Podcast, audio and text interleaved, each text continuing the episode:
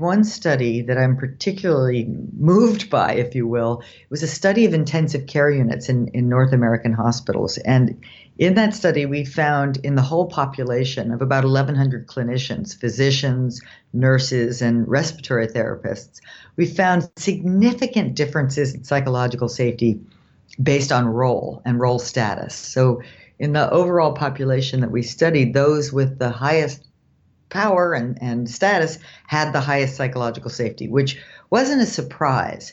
Um, but what was more surprising was that in some of these intensive care units, there were no differences based on role. Right? In, in other words, it was absolutely flat, flat and high. These were places where the status differences were just as real, but the way in which those status differences were handled was markedly different.